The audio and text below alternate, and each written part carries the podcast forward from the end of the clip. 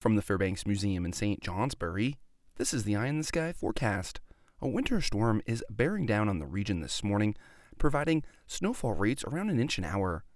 Expect treacherous road conditions through the morning hours before snow quickly tapers off to scattered mountain snow showers through midday and the afternoon.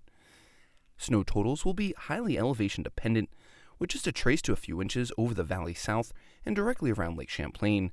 Expect a sharp increase in totals over much of Vermont and northern New York, between 5 and 10 inches over the interior valleys, with a foot or more over mid and upper elevations.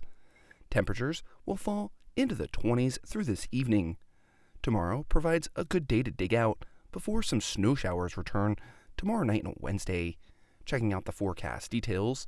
Today, cloudy and blustery with heavy snow through the morning, tapering off to scattered snow showers later in the day, rain lingering far southeast.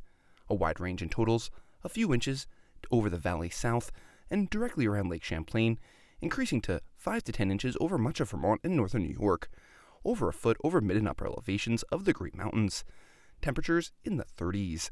Tonight, mostly cloudy with a few lingering mountain snow showers, mainly north. Lows in the upper teens to mid 20s. Tomorrow, becoming mostly partly sunny, highs in the 30s. I'm meteorologist Chris Kurdak with an eye on the sky.